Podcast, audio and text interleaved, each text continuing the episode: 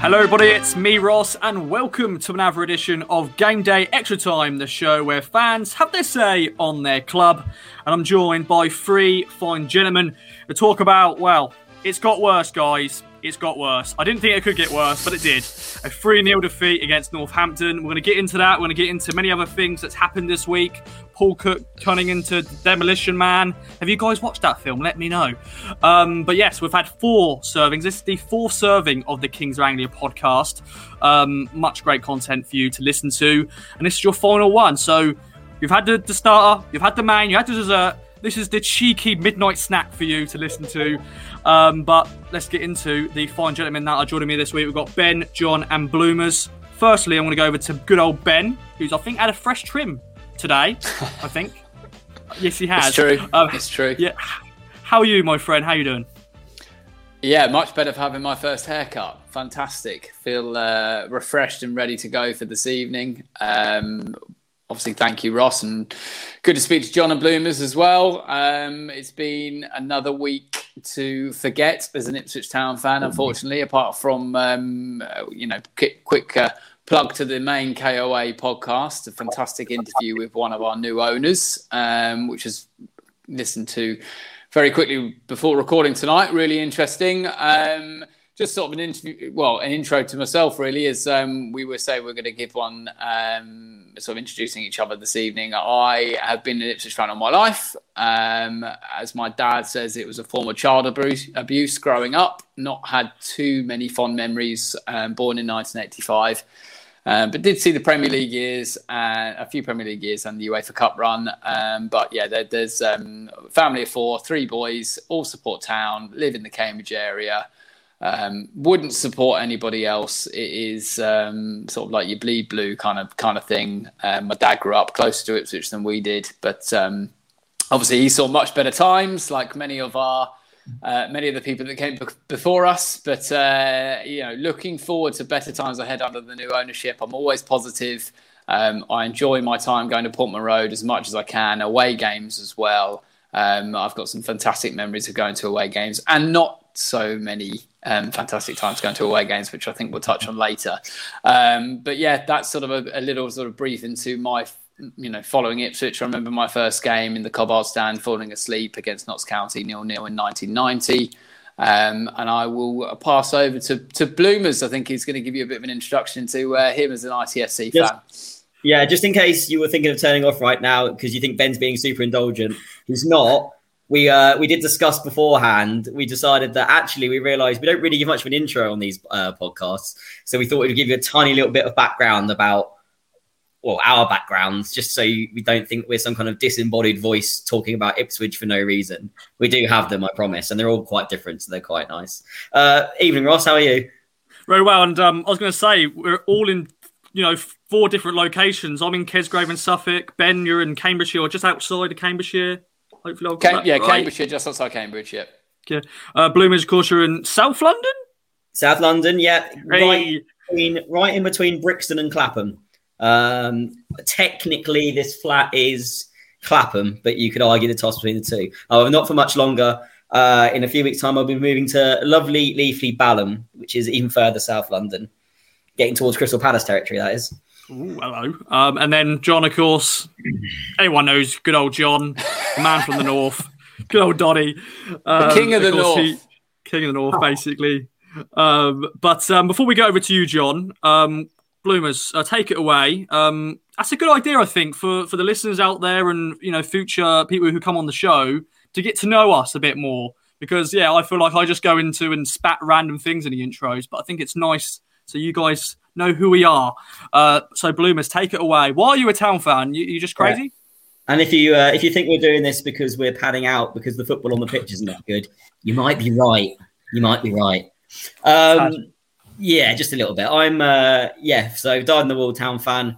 Uh, originally from Bury St Edmunds in Suffolk, grew up there uh, all my childhood. Um, old man took himself and his uncle, I think, to his first town game when he was, I think, nine in 1970. Uh, no one in our family actually sports football team uh, like my dad does.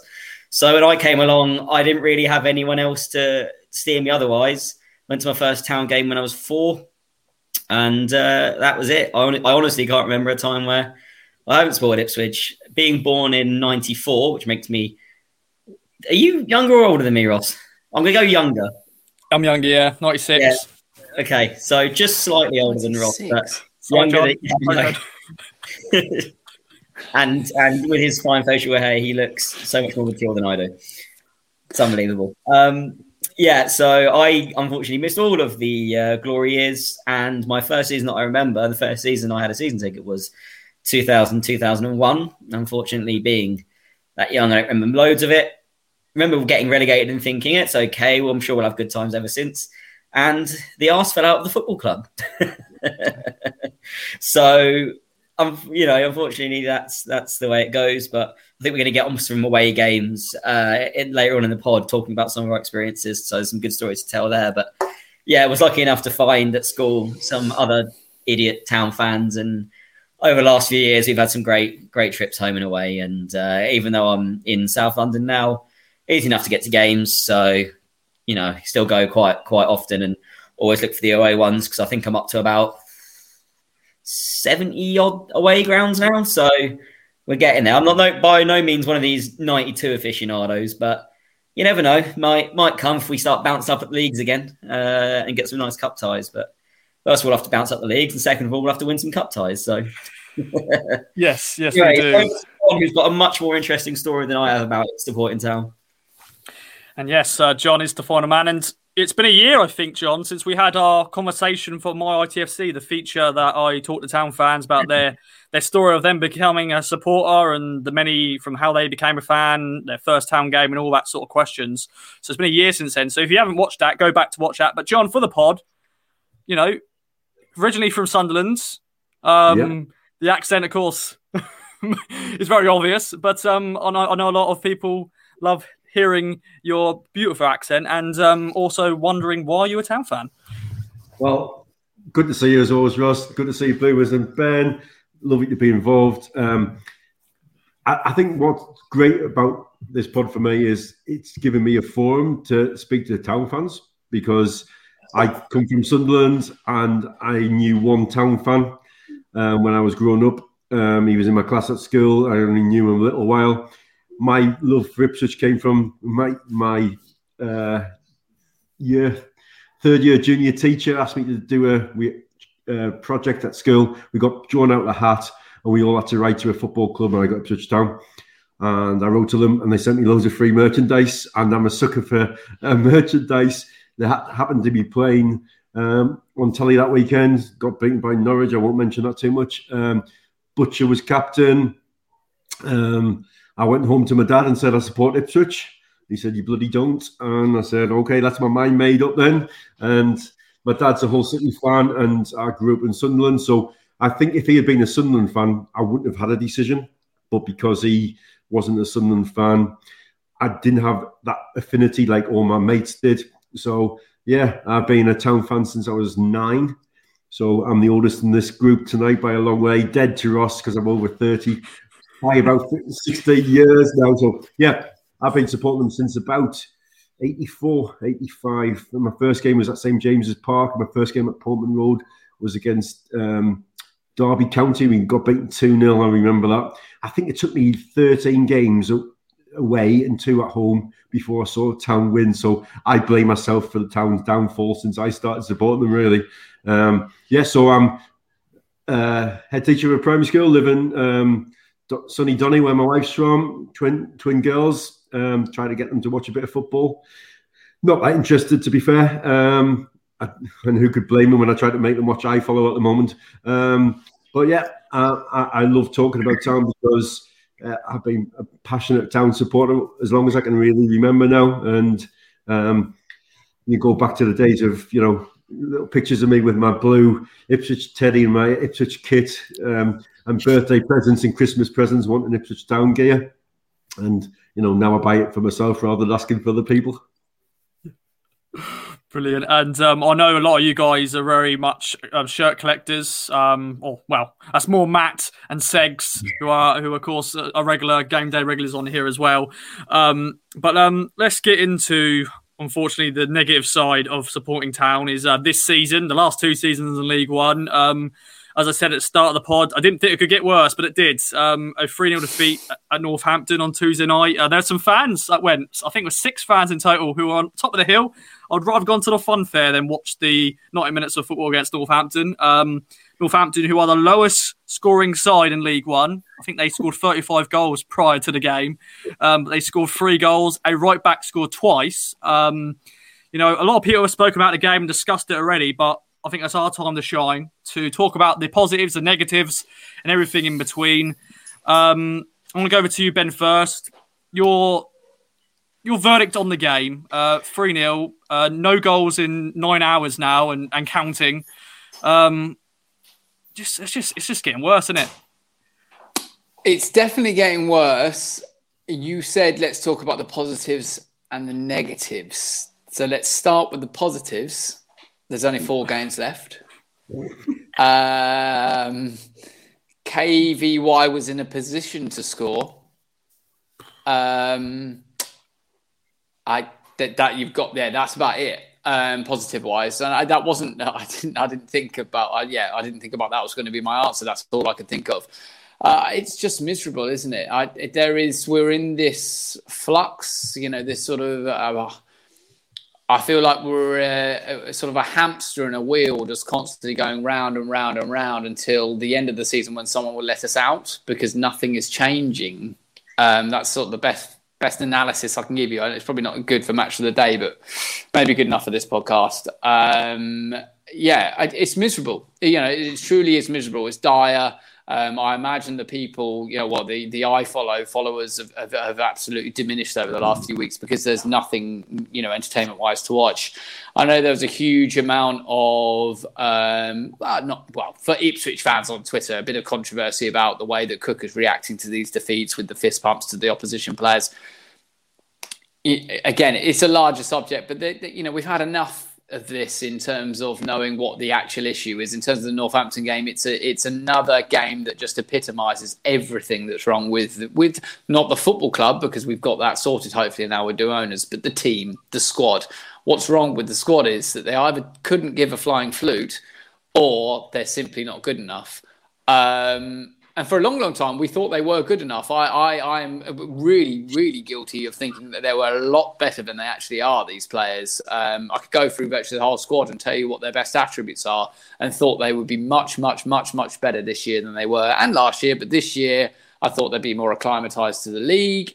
You know, we, we give you know the previous management a chance. Then you get the new management thinking, well, this is going to give us a bolt up the league, no doubt about it. These players have got talent we unfortunately we've just come up short. I mean, not short. We've not even got on the first rung of the ladder. You know, in terms of being able to show something for the fans to get encouraged about. It, it's incredibly disappointing, Ross. It, it it doesn't need us to talk about Northampton and pick the game apart because it's the same game we've watched over and over again for the last six, seven, eight, nine weeks. Um, it was similar to the Wimbledon game. You know, misplaced passes, bunch of strangers. They they they probably this may be harsh, um, but they probably don't care. It, it, gives me the opinion that it makes me think they don't care. And yeah, I get it. If you know you're definitely leaving, if you know you're definitely leaving a job, you're basically seeing out the end of your contract. You're on, um, you know, your last knockings when you're giving your notice. Like, like, I get it. I don't think you should behave that way as a professional athlete, but and and then there may be people thinking there's no way that's the case, but I, I just think they don't care who knows what happened in the last four games? But do, do we really care as fans now? We you know we well of course we do, but we were all waiting for August next year. That is what we all this time now we, we could see you know see the summer out, enjoy our holidays, whatever capacity we can have that in, and uh, yeah, roll on August. Sorry to badger on. The, uh, the, only, the only thing I disagree with that analogy when you say about downing tools or whatever, the difference is if you're downing tools because you know you're off, like you that's under the assumption that you found another job, you, you've signed up, you, you know you're going to be moving. And these players haven't got a guaranteed club to go to. Well, I mean, I don't think they do. Have a guaranteed club to go to next season. So that's what I don't get whatsoever in terms if you if you're going to down tools. But I'll, I will uh, go further on that when it's my turn to speak. Is it my turn to speak? Go for it, Bloomers. Go for it. Yeah, go, um, I was going to just chuck another question onto you because I want to, you know, as you said, we're not really going to pick out the Northampton game because it's we're going to just repeat ourselves. We are broken records now, but you know, you know, Paul Cook had his press conference, you know, on Friday last week. You know, the demolition man blew up. You know, social media was talking about that massively, and I know Bloomers, you you have mentioned this this squad. You haven't, you know, hate is a is a big word, but you you know probably this is the one of the squads that you've disliked the most because they're just not that not as good as we are hoping they're going to be. Um, but you know we drew we drew nil nil against Charlton. Then Charlton went on to win six 0 on Tuesday night against Plymouth, which. What's going on? Did, did we just play okay, and did we just defensively did okay against Charlton? Maybe because they didn't have their their key players. I think two of their key players are injured, but um, overall that wasn't a bad result on uh, you know everything. But um, you know, what was your thoughts on Paul Cook's press conference um, comments, and you know, you know, carry on what you were talking about with Ben. Uh, well, I mean, you say hate's a strong word. Uh, looking at my bank balance after the last month and knowing that we haven't scored and the amount that I pay to watch every game, um, hate's not that strong a word when you look at it in, in that respect. Um, I, I, love this. Now, I'm going to have a conversation with the, with the, with the three of you, um, and please just take the other side of what I'm saying, even if you don't believe it. People are saying it's controversial what Cook did after the game. Can any of you explain what, in theory, could be controversial about what, in theory, could be controversial about what he did? Just play devil's advocate with me here. I, I, I, as Ross knows, and again, we, I wouldn't introduce myself saying this, but I run a local football team, and I would he's probably sick to death actually with, with the players, and it's different running a local football team to run a professional outfit. But you, he talks in the press about not throwing his players under the bus, but yet his actions are speaking louder than the words that he's saying. I don't have a problem with it. I, I agree with what he's doing, but his actions are throwing the, the players under the bus completely. He won't even shake their hand, which is the equivalent of fist bump these days when they come off the pitch. I mean, I, you know, he's given respect to the Northampton players for playing us off the park but that's not particularly difficult these days. Um, I, yeah, I don't disagree with what he's doing, but I can understand why some fans would have a problem with it. I, I don't. I, I think he's absolutely right. It's been for too long these players have had a free ride. It's about time they had an absolute. Well, I mean, look, at the, at the, end of the day, um, they're adults that are earning that are play, being professionals and earning professional wages. Uh, if they can't handle a manager not fist bumping them when they're walking off the pitch, then sod off. Um, and also uh, respect. Uh, this is going into management cliches, but respect is a two way thing, isn't it? You, you you give it and you earn it. Um, I'm pretty sure the Northampton and uh, Wimbledon players before them earned Paul Cook's respect with the way they played against us, and they, it wasn't given to him by our players because of the level of performance they put in, and not because they're not good enough, because they are, but they don't want to extract that level of performance from themselves. So you know, it is it is. And I mean, I'm quite ranty in the way I look at things. I'm quite a heart on the sleeve fan, and I'm probably one of the more animated people when when we have these discussions. But I'm quite comfortable in saying I very rarely tweet or say something that I wouldn't happily say to uh, a, a player or a manager, and that's been some pretty dicey stuff in the past. But it's it's what I feel, and, and I'm happy to say it. And at the end of the day, I can't see what leg that the players have to stand on in the abuse that they'd be getting right now from certain sections of people because people are not being able to watch them in the flesh and are paying exorbitant amounts of money to sit there on a t- uh, and watch on a TV screen. And if you've watched the last eight hours of football, paid to watch the last eight hours of football for, from Ipswich Town, you haven't seen a goal from from us. Well, you know, we're not wanting to win 8 0 every week and expect to be in a position that Man City are and whatever. But especially that's that's quite apt, isn't it, with everything that's been going on this week and last week. But it's we're not going to sit there and accept that. And you knew that that was the case going into the back end of last season because the mood started to turn a little bit sour just before the pandemic hit, especially the uh, the Coventry game, uh, which I attended and thoroughly hated apart from everything else, uh, apart from the game. But yeah, I'm not going to talk any more about the Northampton game. There's nothing to talk about it. And I, I said Paul Cook was talking a load of nonsense in his post match interview. I think he was, but maybe he was just as shell shocked as we were because how often? How many more? I mean, he's coming out to, to do the interviews, but what what more can he say that we haven't heard already? And he's now I can see it in the cold light of day. He can't come out every time and say, "Oh, we were rubbish, we were rubbish, we were rubbish," because like we don't want to hear it. We also don't want to hear they were great, they were great, they were great. We just want action. And do you know what? You say actions speak louder than words, Ben. Well, yeah, they do. Good. Because no one in the squad deserves a place next season, aside from maybe a couple you could give a couple of reasons why. Other than that, forget it. Forget it. So, yeah, I'll hand over to John. Um, also, actually, one thing I would mention about the game is Thomas Holy. John, if you want to jump in and say something about him. Um, but yeah, there's nothing to speak about the game because it was a carbon copy of the Wimbledon game, except we had 11 players rather than 10. Yeah. I would say, from my point of view, we actually started better than we had in some other games. And no, we, yeah, we, did. More... we did. Oh, and on another day, if we had scored earlier on, it would have just uh, probably prolonged our agony, I suppose. Um, but what disappoints me is, and I've said this a few times, I expected the players who are professionals, like you rightly said, to show more for Paul Cook since he's come in. And I think the biggest disappointment for me is I can understand us not being very good and not performing to the levels that we've all wanted. But where has the character been? Where is the the, the, the owning the shirt, the pride, the passion? You know, you can forgive ability, but you can't forgive lack of effort. And we just don't look like being a team at all. Every team we play, I tweeted out the other day, every team we play, we make them look miles better than they are. You know, we were playing Northampton. Ross, right, you, you said about how many few goals they've scored, and yet they've put three past us. You know, we handed them, I mean, carbon copies the first two, but what was the third goal about? I mean, we don't need to unpick the, the game that much, but that third goal and that little passage of play um, when I think it was McGuinness couldn't pass the ball to Dozzell five yards away. You know, yeah. you look at that, and even somebody as good as Downes, who I still think Downes is a really good player, and he would be somebody I would keep. Um, absolutely.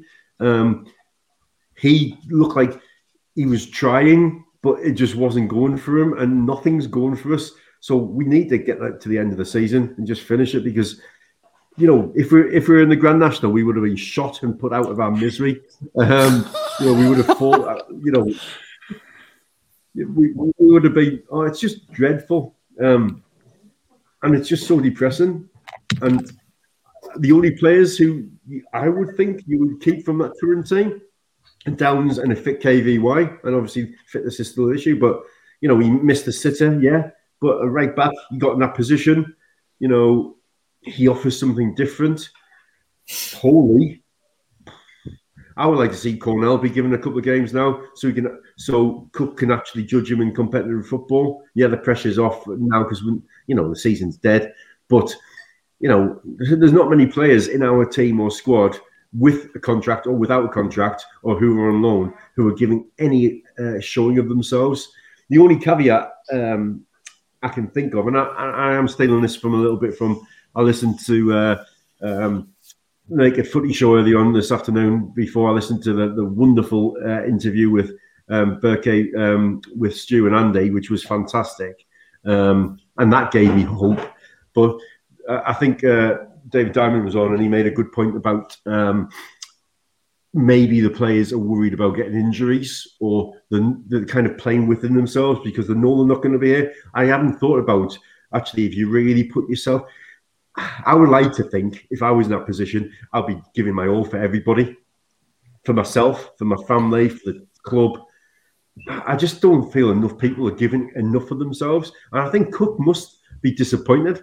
Like he's taking some of the blame and criticism. And I think that's right, he does, because let's be honest, we all expected our team to get a bit better rather than get worse.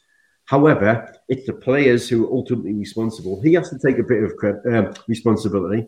But you know, I worked out the other night. It was the 42nd um, game in the season in the league. So there's 420 quid on iPlayer. I was looking for something on my credit card bill earlier on tonight, and I saw I paid 10 quid to Spurs and 5 quid to Southend or whoever it was in the summer. Was it Southend? Somebody like that. for the pre-season and all the Papa John's trophy games and all that. I think how much money have I spent on this season, and how much have I got back in full, in terms of entertainment, games I've actually enjoyed, um, the product on show. I mean, the last few months have been dire, haven't they? I, I almost feel I said to Ross a couple of weeks ago, or maybe it was just last Saturday, it all merges to one, doesn't it? I said something along the lines of, I, I couldn't understand why people aren't paying to watch it on iFollow anymore. My only worry is the one game, having suffered 42, is the one game I don't watch. We might actually score a goal or perform well. It's almost like you've got to go through the pain for the last four games just to see if it has to get better. I keep thinking, surely it can't get any worse. But here we are again, a new low. I thought the nil nil at home to Northampton was bad enough, and now we're just being tonked three 0 at their place.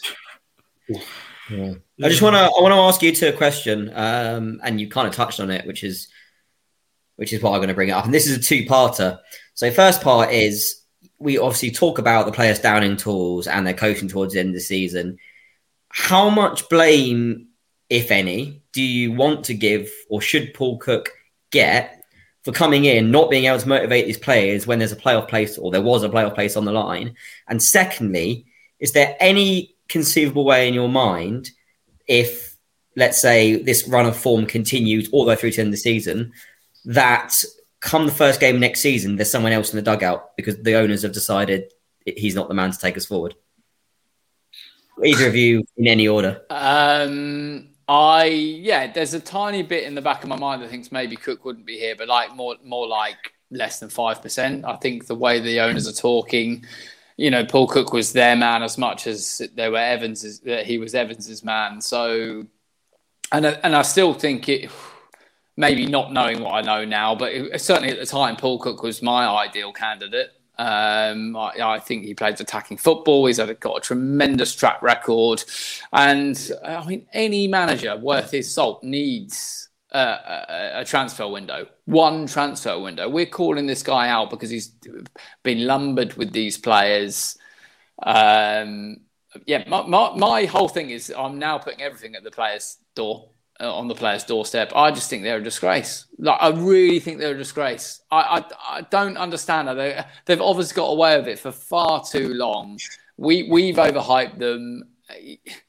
I, am just so disappointed. Like John was saying about professional athletes who think they do better, you know, maybe giving the excuse that they don't want to get injured. But my experience is if you try not to get injured playing a game of football, you do actually get injured. You know, you're better off just going 100% at everything.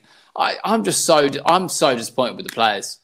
Tom, like you've asked an excellent question in terms of like that tiny percent of like wondering about Paul Cook, um, but the players next year, like t- when Dave, when Cook first came in, we've got to say all of us thought, yeah, definitely, like we should definitely be pushing for the playoffs. Like this is excellent, it's amazing. The players that we've got, he's going to get more out of them.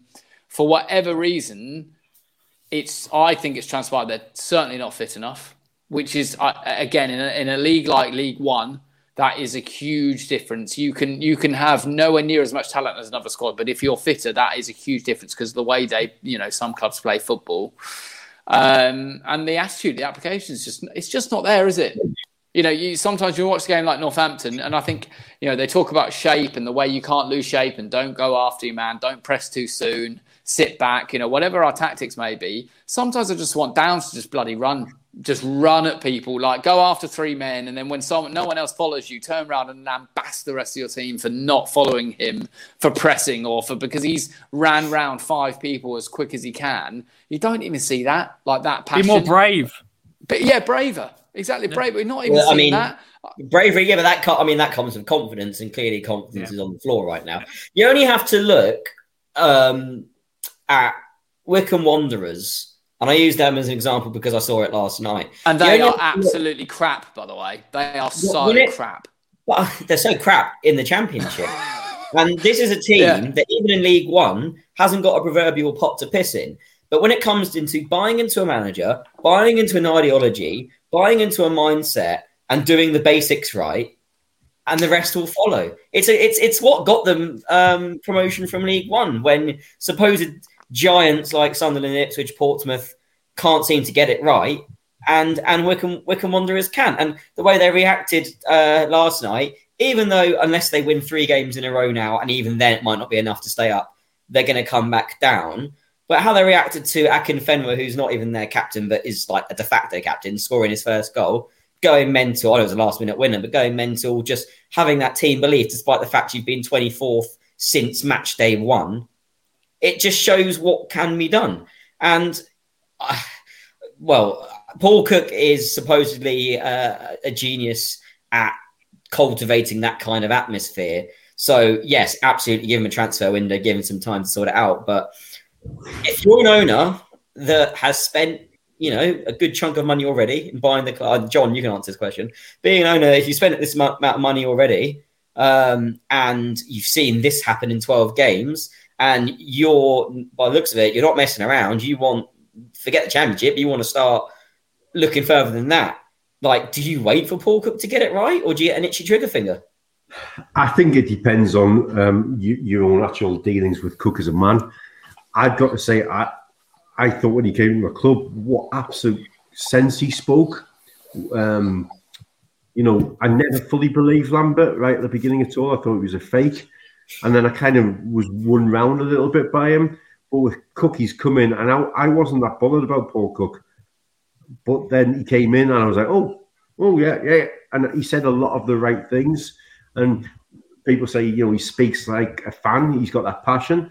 And I think I can some of that resonates it with um, the new owners. You know, listen to Berke speak earlier on, and then listen to Brett a few weeks ago. You can re- hear their kind of passion, and I think they will relate to him. I just hope that Ashton and O'Leary believe in him, and the three of them have a a, a good working relationship.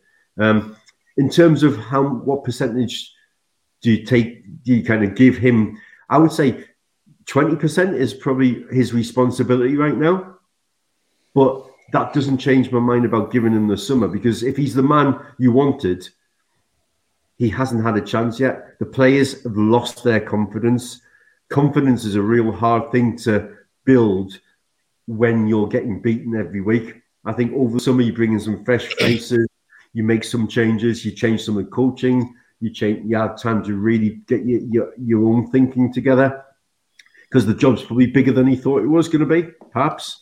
Um, I think the players have to take the large percentage of the responsibility and blame for this situation because, you know, and you can look at Lambert taking a huge chunk of that for poorly drilling, giving nonsense. The fitness, I mean, we still don't know why Jim Henry was sent away on gardening leave. We, I still don't know what's gone on with that fitness. Was was he telling Lambert he needed to do things differently, or was Lambert telling him he needed to do things differently? You know, these players aren't fit enough to do the job Paul Cook wants. That's really quite sad, isn't it? You know, it's really quite frustrating.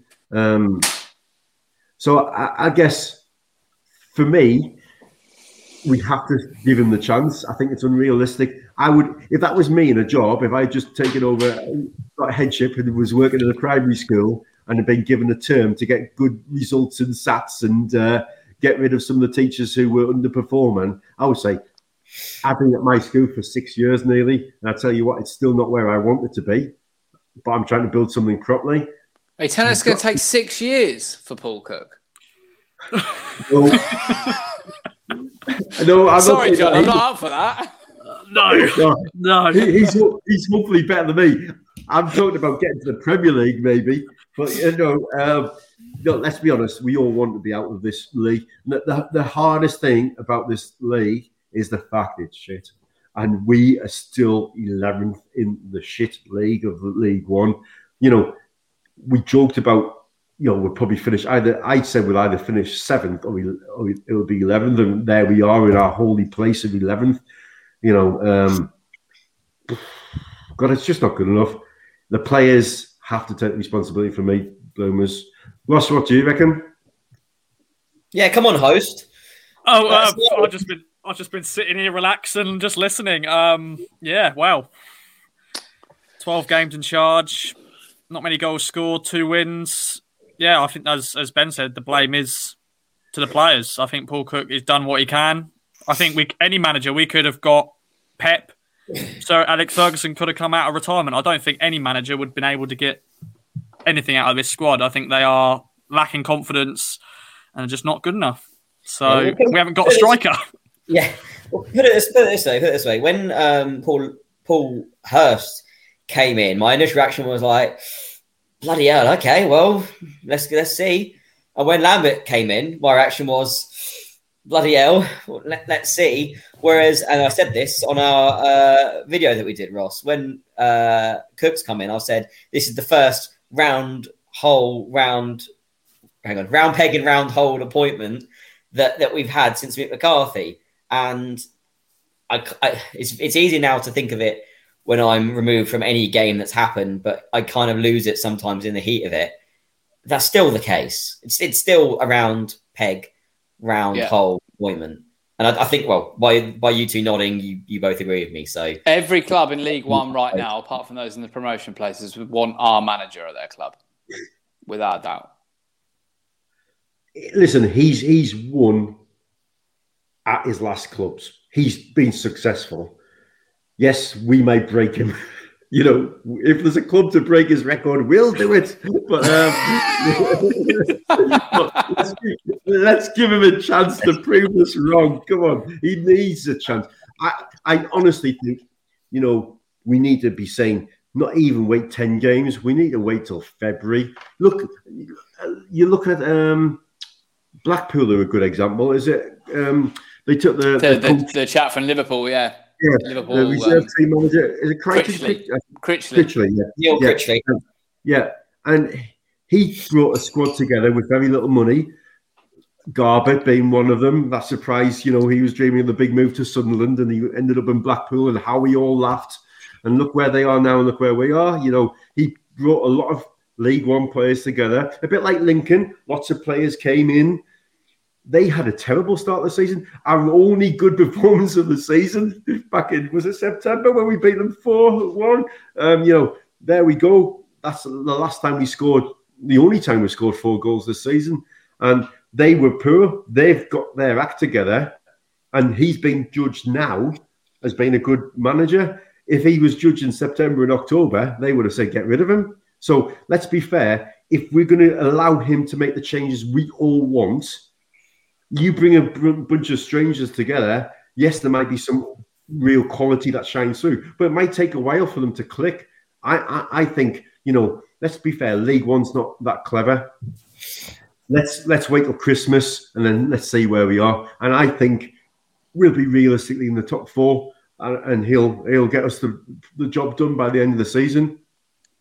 And like, it doesn't take a brilliant team to win this league. Like you said, Bloomers, Wycombe. I know they didn't win it last year, but they went up. They just believed in each other, had an identity, had a work rate, had a tactics that stood up, a team shape that they did tweak a little bit. But you know, I can Cook do that. Yeah, from his past experience says he can. So we have to give him that chance. I mean, the irony, the irony in all that is Wycombe have gone or went up doing a best impression of a 2015 McCarthy team. Yeah. With Akinfenwa pa- playing the role of Daryl Murphy. Uh, please don't be Daryl offended. Murphy is. a Please don't be offended, Daryl. Please don't be offended, Fenwer. Adebayo. Um, one thing I want to bring up, you know, with Paul it's it's cr- it's crazy to think, you know, two months ago when he was appointed, it's been about two months now, that we were like, you know, hoping he was going to get us in the playoffs, and now we're debating is he the right man? And you know, he's got, you know, we recently saw the news that you know Leam Richardson's now been appointed Wigan manager permanently now, so Paul Cook's going to have to look for a new assistant, and some people are going, is this the Lambert Culverhouse situation where you know Paul Cook's been successful one with Leam Richardson, now he hasn't got him you know, what's his fortune's going to be like. But I think Paul Paul Cook seems like a different character to Paul Lambert in terms of his man management and stuff. But what was your thoughts when you saw that news? You know, Paul Cook not having a system manager. Well, it's a I valid. was, to be honest, I was I was really disappointed because I thought that was one of those things that was almost a done deal. I read back his comments the other day about we'll see. Um, you know, let's just say he's been my assistant manager at every club I've been at. All those kind of comments. It was almost like I can't announce him yet, but I'm going to announce him when I can. And so it's a real blow, I think. But equally, he's been around enough to work with lots of good people. Surely, you know, a football man will have other people who they can build up. Whether there's rumours it could be John McGreal, there's rumours there could be, you know, Hunt and Noel Hunt. Um, you know, I don't care who it is as long as there's somebody who he who has his back, who can challenge him appropriately, who can bring something quality. I do care. I don't mind who it is. You know, I care about it being the right person. And if he can't bring in Richardson, he needs to bring in somebody else. I was always a bit dubious about the spelling of Leam, if I'm being honest. But other than that, I'm sure, uh, you know, but oh, it's over to, um, you know, listen again to the, the Burkett interview. They're talking about giving Paul Cook the tools he needs, getting the right people in the key roles, whether that's the CEO, whether that's the recruitment, whether that's the uh, medical staff.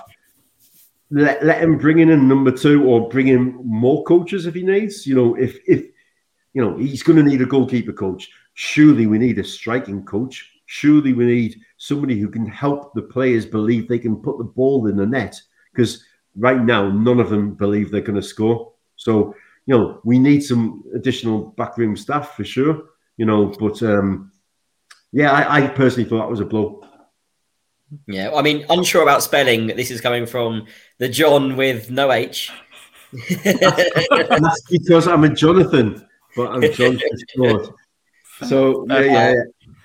I'm only, I'm only, I'm only winding you up. Um, another way of looking at this is if Paul Lambert wasn't our previous manager and this had happened, I don't think there'd be a, 50th of the scrutiny there's been. It's only because it's like a, oh, well, Lambert didn't have Culverhouse and obviously Lambert came here and didn't have Culverhouse and failed.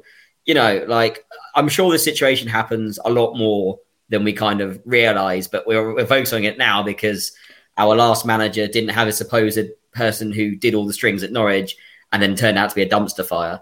Um, so yeah, I, I make I think you can make of it what you will. One thing I would say is, and Ben, this will probably segue nicely to you because you've got the town shirt on. Um, having ex players, seemingly an, an alarm, well not alarming, but a very high number of ex players all of a sudden being touted for different roles at Ipswich. Like obviously Kieran Dyer is already in the club. Um, you've got uh, supposedly Noel Hunt or John McGreal coming in assistant manager, obviously former players. You've got another ex-player in Scott Barron who's apparently being lined up to be head of recruitment.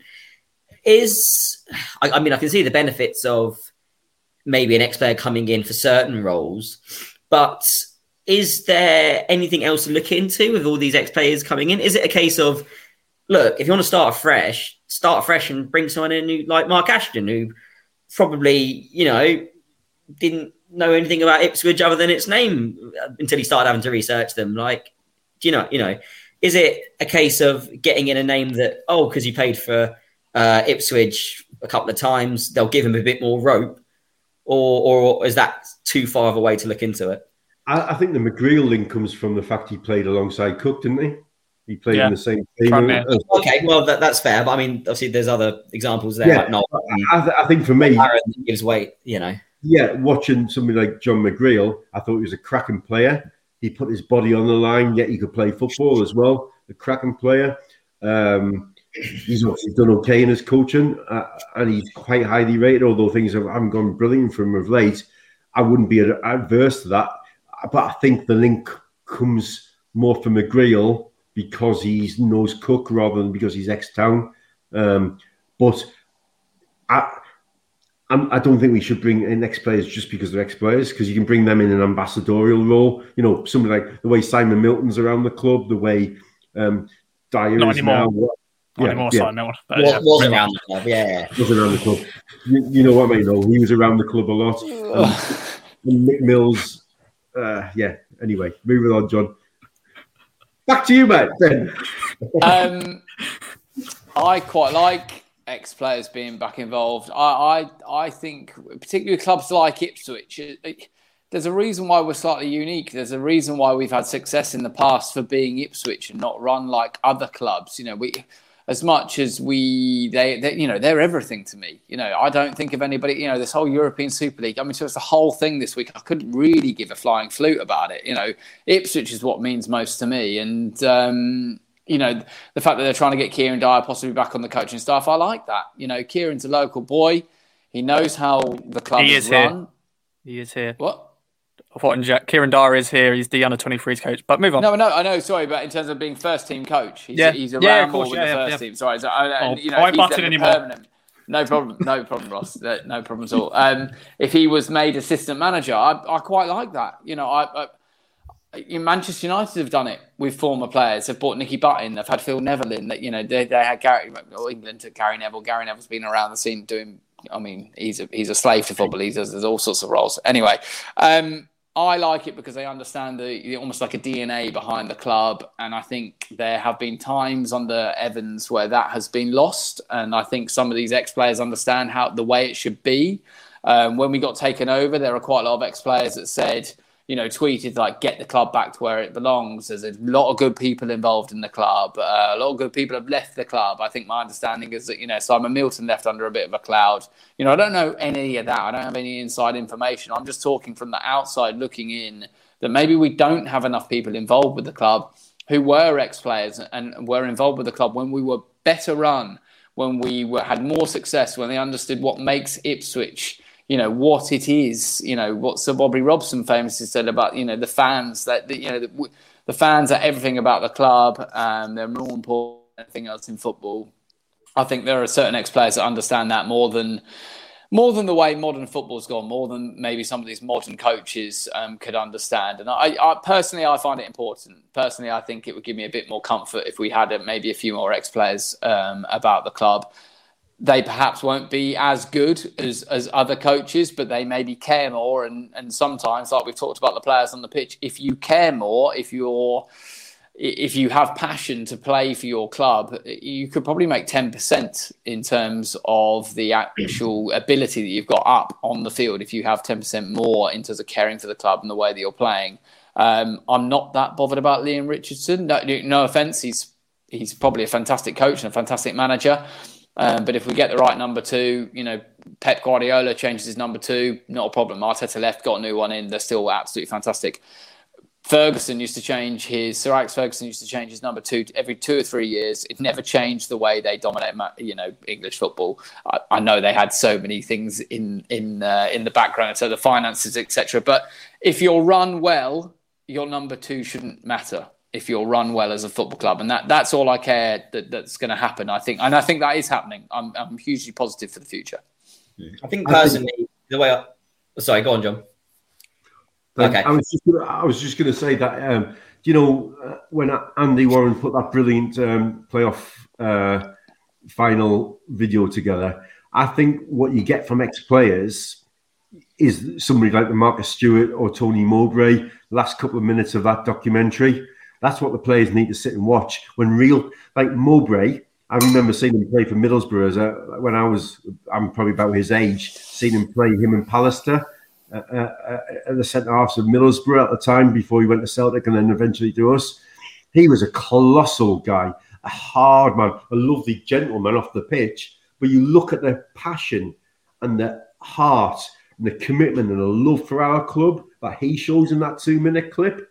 My God, don't we wish we had some of that in our team now? And so that's what an ex-player can bring. I'm not saying, you know, I know Mowbray is obviously a successful manager and is in the championship and etc. But listening to Mowbray and Marcus Stewart on that on that video gives me goosebumps. I mean, I was there, I saw it. I, you know, but Matt Holland, Jim Magilton, Tony Mowbray, um, John McGreal, Hermann Hreidarsson, JD Clapham, Jermaine Wright, um, Jamie Scowcroft, David Johnson, all that team, Fabian Wilnis, I could, you know, Richard Wright, a whole lot of them, they are proper players for Ipswich Town. So I want the current crop of players. We've got, um, of course, we've got Butcher and Dozzell now as well, um, coaching the academy, which I think is fantastic. Yeah. I think yeah, th- th- people will look at that and go, their experience in coaching isn't great. Like Butcher's not had the best experience in terms of being a manager, but that knowledge he has, I'm sure, is fantastic for these yeah. young players that have like Dozzell and Butcher. You know, they've done well. Butcher, That's you know, one catch for England and all that. So well, I think, I mean, yeah, I was. A, this is a slightly uh, name drop time and, and clanging, so feel free to deride me for this. Um, when I worked at Coventry City as an intern, so it coincided with the uh, Tony Mowbray era, uh, and had and Jamie Clapham and Mark Venus were part of the backroom staff. Um, so yeah, clanging that on the floor just just to make a bit of a noise. But um, I managed to speak. I, I spoke to Tony Mowbray a few occasions. His love for Ipswich, he I, will swear you can bleep this, Ross. He fucking loves the club. Like he absolutely loves the club. Uh, mad as a box of frogs, but absolutely adore the club. And and when I think there was an occasion where Venus, Clapham, and Mowbray were in the same room, and I was like, it's three of the fucking back four. Like like trying to explain like how much they meant to me. But I think in, in the way I saw, and I know I introduced this, so I'll, I'll conclude it as well. I think it's a case by case basis when it comes to ex players because you're going to have, you know, like ones that mean much more than others. Like let's say Daryl Murphy comes back in 15 years' time to be part of the of Ipswich in the backroom capacity. Like everyone will be like, "Oh my days, it's Daryl Murphy." You coincide with good times, like it means more. You know, if uh, some bad times as well. yeah, well, and bad times as well, but obviously so many more good times for him because he performed for us and yeah. was uh, a stalwart of that side that that played well and and achieved some kind of success. If the likes of, uh, I mean, no disrespect to him because you know whatever, but if Danny Rowe came, and I only say this because it was on the the the what's the what's that? Danny Rowe comes back as part of the. It's like, oh, he played ten games for it. It's like it, it doesn't mean the same, does it? So no. I, I, do think you'll end up getting more ex players than than sometimes expected, just because of how the way it works, especially in football where it's such tight, close circles. But I think you just judge it on a case by case basis. Um, yeah. Do you want to move the topic on, Ross? yes, yes, of course, of course. Um, now we're getting the end of the podcast now, but I want to talk about you know away days. You know, it's been it's been a weird year for us all, not being able to go to home games, but also away games. You know, that's always the what everyone looks forward to going to the different ones. And uh, like Plough Lane, you know, that's newly you know opened. That'd been a great opportunity for us to go there for the first time. You know, Northampton, Sixfield. I don't think we've ever gone there as a football club in a competitive fixture. Um, but this um, segment is talking about bad away days. Um, I thought it would just be a nice little fun segment for us to talk about. Um, thought there's going to be some funny stories.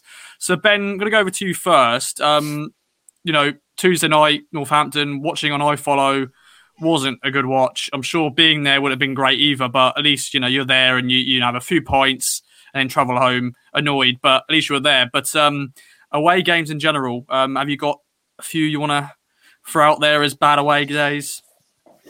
Oh, this is bad. Yeah, bad away days are the worst, aren't they? In terms of all that, you, spend so much more money on petrol or train fares or whatever. The ones that stand out for me, I mean, obvious ones are obviously Norwich, uh, 4 1, Delaney sent off. That was horrendous. Holt hat trick. It felt sick. Um, I went with just my brother so we could run, thankfully no offense to my dad, but we wouldn't be able to run. So, yeah, we we ran out of the as soon as the final went, we ran out of the ground and got back to the car and got out before the real bad traffic and more canaries could laugh at us. Uh, West Ham away, second leg playoffs, lost two one. I've never known an atmosphere like it. Uh, Westlake hit the post in the last minute. Um, that was horrendous just because the atmosphere from a West Ham point of view was just unbelievable. Um, we were 1 0 up from the first leg, Darren Bent um, and and then the atmosphere at Portman Road was fantastic. I don't know. I remember like the West Ham fans had half and half of of um, the Cobbold for some reason. I don't know why. Um, but but that day it was great because we won, so it didn't matter. Um, but yeah, that away game, I went with some West Ham fans from the village that we that my parents still live in in South Cambridge, uh, and they have a son who's got learning difficulties. And the whole way there, he he sang um, "Forever Blowing Bubbles." And on the way there, I didn't really care, but on the way back, I was it drove me insane uh, you know, bless him, he had the time of his life. But for me, I was in just agony. You know, what can you say? You're getting a free lift back from um, from London, but yeah, that was awful. Probably the worst one that really stands out for me, just because the ground was bloody dreadful, was Millmoor Rotherham. We lost two one in the championship and it was just so bad. Like we were awful, but yet we were a good side at the time. You know, we are pushing for the playoffs, and to lose two one there, you know, I, I, I, geez, I didn't want to piss up. I didn't even want to piss up the wall. It was basically a wall. I didn't. I still didn't want to go to the loo. It, it was that bad. That really stands out as the worst facilities, worst ground. They were like the Wycombe at the time, I guess, in terms of you know, no disrespect to Wycombe from my previous comments, there are more than you know one, two ways to play football, and they do it very well to get results. Rotherham were exactly like that, and I couldn't stand them at the time. I think Paul Warne, who's their manager now, was probably playing centre half for them that day, um, and I think they probably yeah. Anyway, we, we, yeah when they had that massive long throw, I can't remember the centre half had that massive long throw, but we lost we lost two one because we love playing good football and we weren't we weren't you know we we just didn't have a hard man or a hard few players to, to, to beat away the long throws. But yeah, that hurt the most. Rotherham away, circa 2004. Millmoor, absolute pits of a ground. Kenilworth Road is horrendous, but thankfully both times I've been there with one. So Millmoor's the winner, but West Ham and Norwich hurt the most definitely. Um, and we're bringing this up as well because we've had two really bad away days. Um, the last three games, you know, the 3 0 at Wimbledon, 3 0 at Northampton, goal to draw against Charlton, you know, wasn't that bad, but it was not great. But um, Bloomers, um, you've got other, you know, Norwich away is always difficult when we lose, and they are always the worst away days, definitely going home. And if you're on the train and because I had to get, I remember one away game for the Norwich game I was on a train full of Norwich fans. I had to hide my shirt because I'm just like, I'm not going to bother trying to, you know, come out and go, here we go, come on, then, lads. But anyway, Bloomers, go. to be honest, the Old Farm Derby so overhyped by some of our fans. You could have done that and you'd have had no problems. Let's be honest. Yeah. Like it's the classic away end at Portman Road, um, just out on on the road outside. You've got like a set of dividing railings that end at the like end of the road, and it's hilarious because you have people coming from the station, Ipswich and Norwich fans intertwined and coming like to their various entrances. And as soon as there's that metal barrier between them, all of a sudden they're all chipping at each other, and it's like, what are you doing? what are you doing? Um, I'm not going to mention Norwich away because it's kind of a that bit an easy answer if you like. I'm going to take you back to uh, 2011, 2012. So me and my friends, there was about I think four of us. Yeah, four of us we were 16 or 17 at the time and we just like been able to start going to like a lot of games on our own and we used to take the uh, gemini minibus to games uh, if that means anyone to anyone listening um, you probably sat next gemini? to us gemini sounds like a stripper. yeah fun fun fact my dad drove um, gemini minibuses so there we go really yeah. Well, so, and this, is how, this is how hilarious it is. So you'd always, and God knows what these people do, and I still see them at away games. It was always the same people and the same faces, and we always used to get on these little minibuses. I still don't know anyone else's names. And the guy who used to run it, he had this, and you will have seen him at the away games. All of you will have done. Uh, uh, and if this is your dad, this is even funnier. Uh, this, I don't no. think it is. It's this uh, little old fellow with glasses. He always has this Russian Kremlin hat on. Whenever it's a cold away game, he always has this old school Russian. I must. Have, he maybe he maybe got it in Moscow when we played Torpedo. Um, old school Russian hat, um, and he wears it whenever it's a cold away game. I still see him, still see him even now, and he'll always sit at the front. Anyways, so we weren't old enough to, to drink, so but we were still high off the fact that oh, you know, we're going to all these away games, and uh, the first one we ever ever ever did was uh, at Doncaster on a Tuesday night. We won six 0 uh, if you remember that game, uh, that was our first ever. But anyways, over the course of a seven-day period in 11-12, which was over the festive period, we had three away games, and it might have been a, it might even have been in a row. We were away at Re- Reading, then we were away at Hull, and then we were away at Birmingham, and that was a Tuesday night, and we lost every single one. Uh, this was under Paul. This was like a dark, the dark days under Paul Jewell. The um, the whole game was in the FA Cup third round, and it was uh, as you if you've ever been to Hull, it was freezing, absolutely Baltic, and for whatever stupid reason, we decided to go in fancy dress. There was no reason for it, absolutely whatsoever. And I, pulling the short straw, wore a head to toe blue morph suit. Remember these morph suits, the ones that you. Uh... Now I'll dig out the photo, and when this pod goes up on Twitter, I'll reply and see if I can find it. Um, I had barely anything on underneath. I was about seven stone wet through. I mean, I'm not even big now, and we lost three two, and it was a miserable, miserable experience. But yeah, like that, they always stick out in memories, and the and I'm still friends with the people I went with now. That was pretty special. Uh, and then an honourable mention, just quickly, we'll go to uh, the game before Paul Lambert took charge was away at Millwall a few years ago and we lost 3 0. It was the first time I've ever been to Millwall. The whole Millwall thing, like that, wasn't why it was miserable. Like, at the end of the day, if you're buying a ticket to go to Millwall away, you, you, kind of know what to expect, and if you don't, you're pretty naive and you shouldn't go. Um, but it's just the fact you can't have a pint anywhere near the ground. You have to go to Liverpool Street or London Bridge. You get there, you have to walk from the station directly to the ground. Pretty miserable for whatever reason, and this is extreme generalisation, but there does seem to be an enormous amount of divs in the Ipswich away end whenever there's a London game. Um, I don't know why that is. I'm not one of just I'm not one of them, by the way. Just being a, a London-based oh, fan, oh. but it was just genuinely unpleasant. No one knew what it was going to be like. It was temporary charge. We played awful. We got tonked three 0 um, Crap getting in, crap getting out. We were all miserable. Like home fans goading you, and I remember thinking, well, at least it can't can't you know get any worse from that. Oh, how little did I know.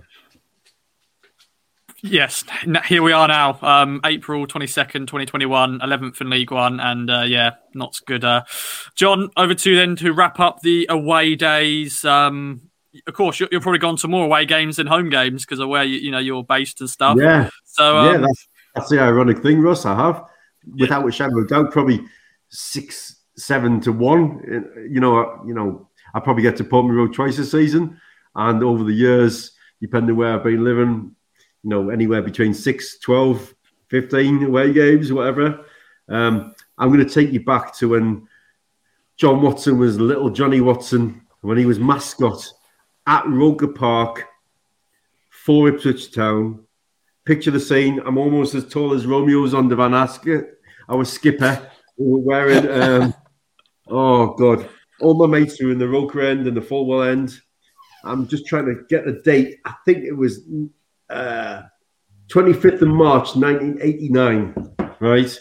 So I'm at secondary school. I'm 13 years old. I'm probably a bit old to be a mascot, but away mascots hadn't really taken off at that point. I remember writing to the club and they go, well, we'd never had this before, kind of thing. So there I am, run on the pitch with Romeo Zondervan. Um, Ian Atkins is playing for us as well. Um, and then their captain is John MacPhail. I've got photos of Romeo and John MacPhail and me. They had three or four mascots and me in the Ipswich kit. And we got beat 4 0. I was not a little mascot. 4 0 defeat in my hometown. You know, just that kind of sums up me supporting Ipswich Town. You know, we talk about lucky mascots. I was the unluckiest mascot ever. But then I look at other away games and some odd ones stick in my brain. I think it was probably about four or five years ago, Ross, um, under Mick at Huddersfield, and it was like a freezing cold day. It was nil nil, and I've just looked at the team. It was I've just brought it up on the phone there. October 2015. This is the exciting lineup we had in our thrilling nil nil draw. So it wasn't. It was a Tonkin. It was just I sat there thinking, why have I come to Huddersfield? You know, Gerken in goal, Chambers, Smith, Berryn, Knudsen across the back, and Maitland Niles on one side and Tommy Oar on the other, yeah. with Skuse and Douglas in the middle and Sears and Pitman up front. Oh, and I thought, but it was just dull. It was one of those games where we were just dreadful. You know, when Mick just had banks of four, we went there for a draw. We got exactly what we wanted, type thing. But I just remember sitting in the cold, just sitting miserable as sin, going, "Oh my God, why am I here?" So there's there's the different sort of way they ex- experiences. The, the, the season before we went up, I think it was the season before we went up in the playoffs, and um, might have been two seasons before. I remember the most intimidating atmosphere I've ever been. It was a cracking game, but I went to all the old Maine Road and Shaun Goater scored a couple of goals. I think we got beaten 3 2 or that kind of scoreline. I would have to check that one up. But they were loud and it was intimidating. And it's not often I'm, you know, I'll often have my, my, my, zippy or my coat unzipped and have my shirt showing. I'm not a tough guy, but I'm not a small guy, and I, I, I don't cause any problems. But I'm not going to take any nonsense either. Um, so, but that game, I had my shirt properly covered. I was I remember the atmosphere. It was a night game, and night games are edgier than weekend games, you know, and the daytime games. And I remember that was one of those games. We were in that temporary stand. It was like scaffolding almost, and I just remember thinking, I'm not sure if I'm going to get home tonight. That kind of feeling, and so that's you know you got the the kid getting beaten on as mascot. You've got the typical Ipswich sitting nil nil in a cold away game being dull, or you got that kind of when you just feel a bit in awe of the, the, the atmosphere. And Man City won the crest of the wave at the time. Um, Kinkladze was playing, I think, and th- th- all those really good players. Um, Dickov just caused problems all night. I remember clearly. So yeah, excuse me, lots of different away game experiences, but there's nothing quite like sitting in a crap ground, getting beat, and going, "Oh, we're rubbish." You know, I've got. That's, yeah, that's Portman Road every week, mate. yeah.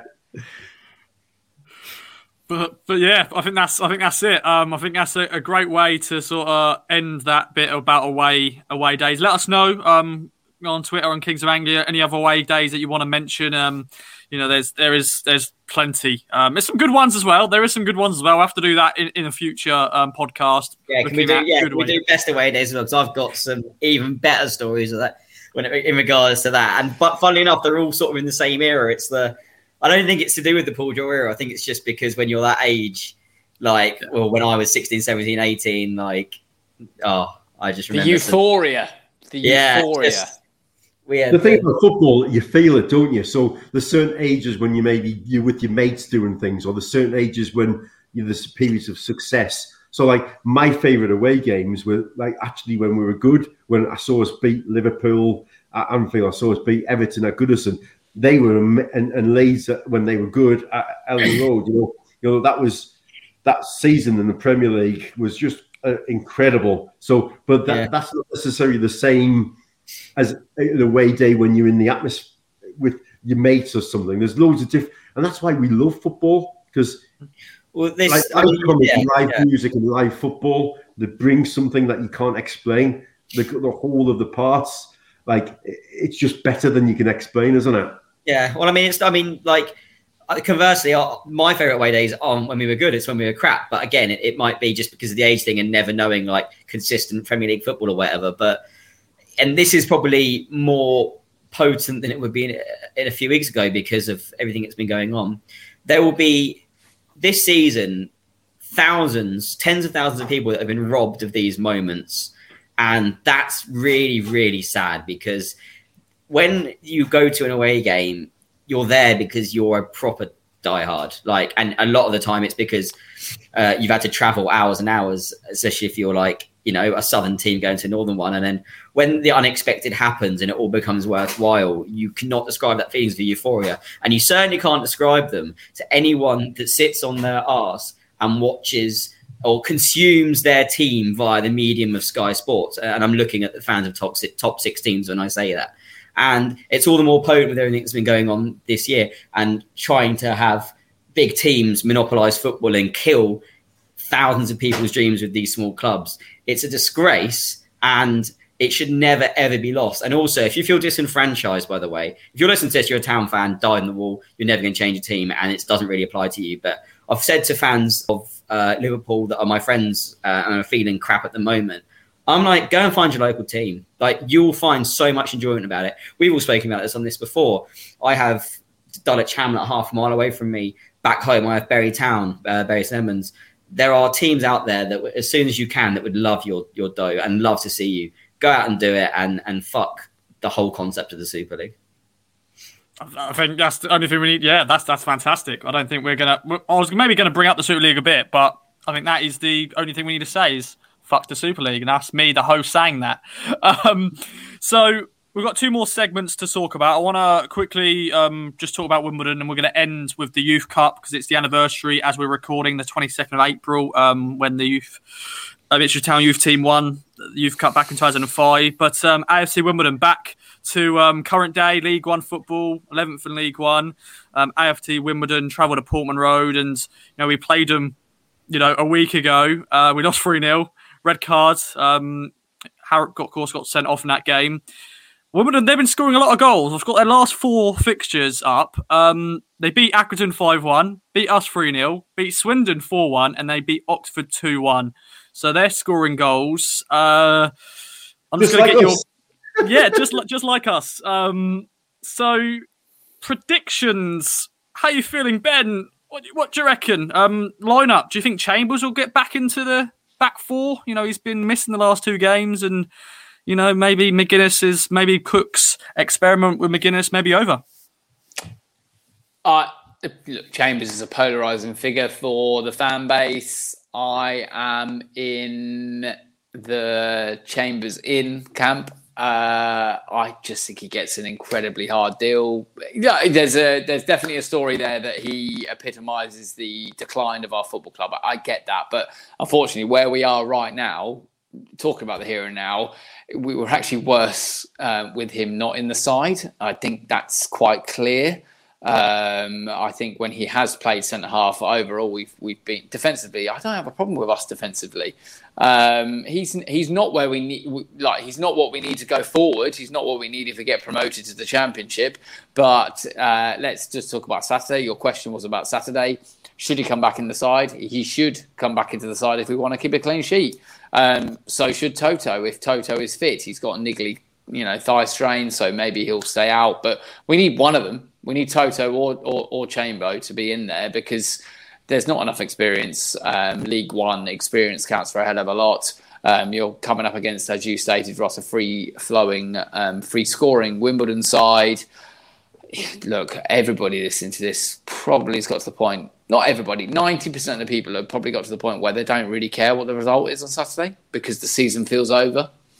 Um, but it would be hugely important to get a win for optimism for next season, for Cook's confidence, for the players that are staying's confidence. It, it would do a lot. It, you know, we're going to play the same formation. I think Cook needs to stick to the four two three one. Um, he's chopped and changed because he's tried to find the right formula. He hasn't been able to do that with the players that we've got. We're going to play four two three one. He's got to put the formation out there. He's got to find the personnel that are going to fit into that formation we should let's face it we should give wimbledon a well not should give them a game we should we still should beat them um, but they have more motivation than us can cook somehow get these mercenaries. Almost it feels like the mercenaries are getting paid for i mean what are they doing? You know if i performed this way in my job getting paid i'd probably be on um, well certainly be on uh, monitored um, in modern day language for my performance.